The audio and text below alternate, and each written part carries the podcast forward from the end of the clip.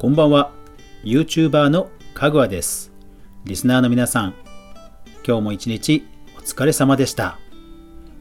金曜日になりましたね。皆さんほんと1週間お疲れ様でした。まあまだね週末は外出自粛ですけども、えー、頑張ってね乗り切っていきましょう。それから今日からラジオトークの皆さんもえー、配信させていただくことになりましたのでよろしくお願いします。それでは早速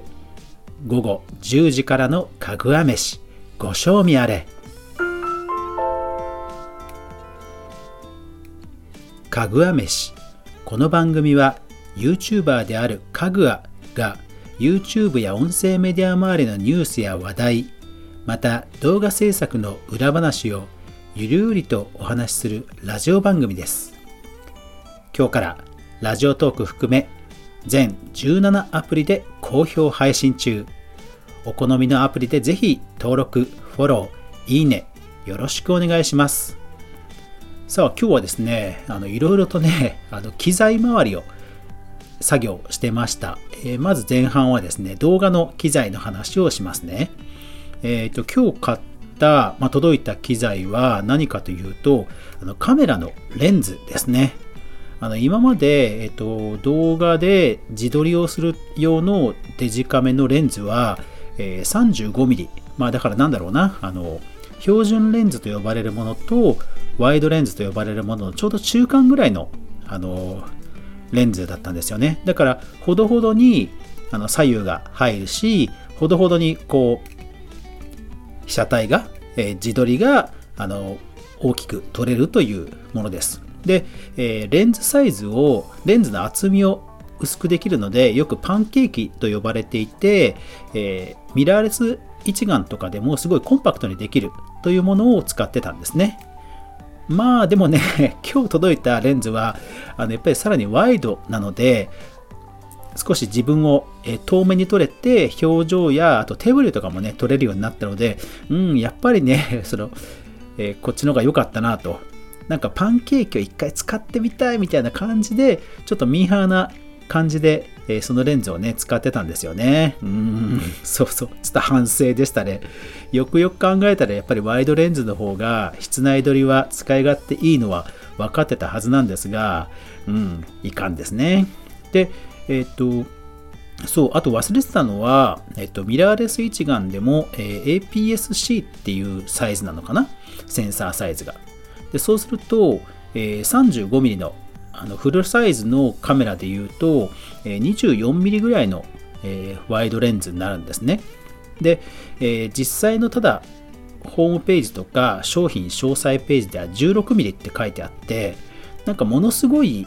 超広角レンズのようなイメージであのちょっと遠ざけたっていうのもあったんですよね。16mm とか 24mm とか、え、カメラのレンズというのは数字が小さくなればなるほどこうワイドに撮れるんですよね。だから勘違いして 16mm ってそんなそんなむちゃくちゃワイドなレンズいらねえよぐらいにそうそう勘違いしちゃってたところもあってちょっと遠かったんですよね。そう。で、あれと思ってよくよく考えてみたらそう、あ、そうだと思って。で、Amazon であの中古で比較的良さそうなものを買ったらすごい安くて、で、うん、物も良かったんで、いや、これは良かったですね。で、今日試しに、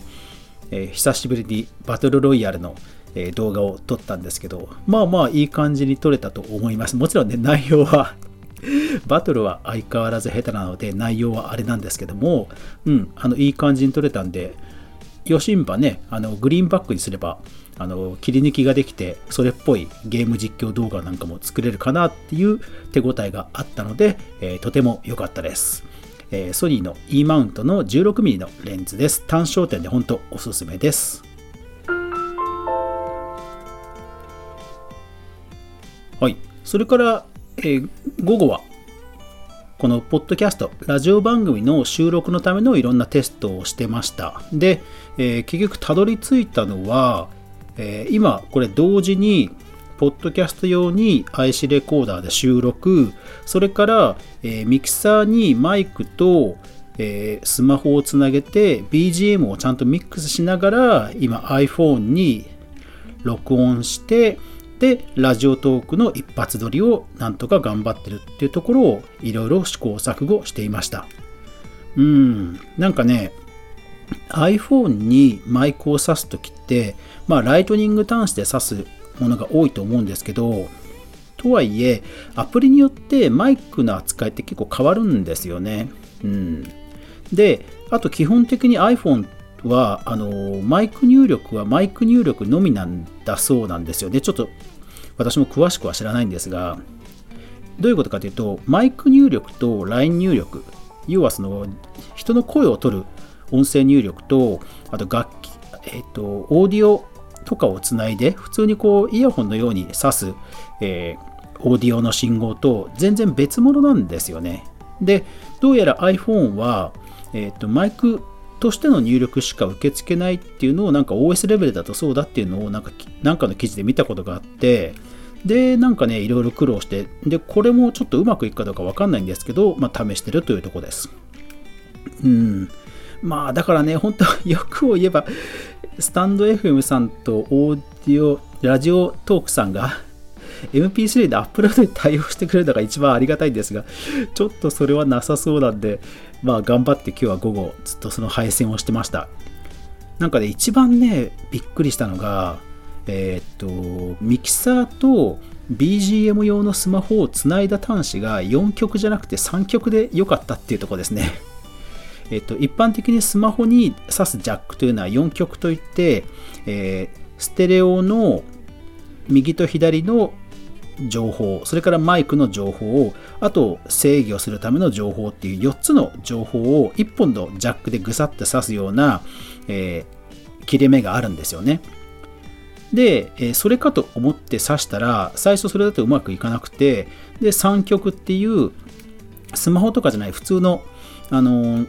オーディオケーブルを刺したら、それだとうまくいったんですよね。ただ、えー、っと、今使ってるタスカムの US42 っていうミキサーは、えスマホの外部入力に関しては、こうレベルのあのダイヤルというか、え音量調節ができないので、そこのところで、えちょっと苦労をしました。このマイクの音声は調整できるんですけど、それ BGM は調整できないんですよね。なので、えー、マイクのボリュームを上げつつ、えー、外部出力の音声を調整しつつ、ただそれをあまりにも大きすぎちゃったりすると iPhone の方がそもそもマイク入力にしか対応してないので、えー、マイク入力って基本的に音、えーとデータは小さいので内部的に多分拡大するんですよね音のサイズをだからあまり大きい音を入力しちゃうとマイクだと勘違いして、えー、ものすごくサウンドを大きくして音割れしちゃうんですよ。うん。だからそこのバランスをなんか一個一個調整しながら調整してはまた変えて調整してはまた変えてっていうのをひたすら繰り返しながらであと iPhone だと、えー、ボイスレコーダーとスタンド FM とラジオトークと全部で一通り あの繰り返しチェックして多分この辺ぐらいのサイ、えーと、ボリュームサイズでいいかなっていうのを、まあ、見つけたので今日配信してるっていうとこです。うん。そう。ラジオトークは出力が4でいいのにスタンド F だと3じゃないと音割れしちゃうんですよ。そう、この辺もね、なんかね、ほんとわかんない。で、多分これ iOS がアップデートしたり、それぞれのアプリがアップデートしたりすると、また多分変わっちゃうんですよね。いやー、旅路は長くなりそうだ。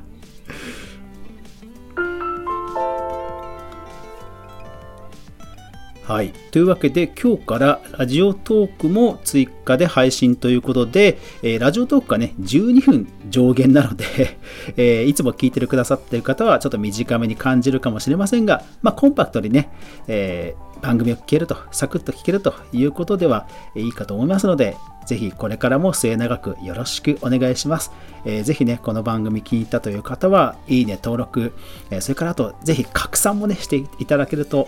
非常に嬉しいので、拡散などもよろしくお願いします。えー、あと、レックとラジオトークは多分いいねが無制限に押せるはずなので、ぜひぜひもう連打して100いいねぐらいよろしくお願いします。最後までご視聴ありがとうございました。やまない雨はない。明日が皆さんにとって良い一日でありますように。おやすみなさい。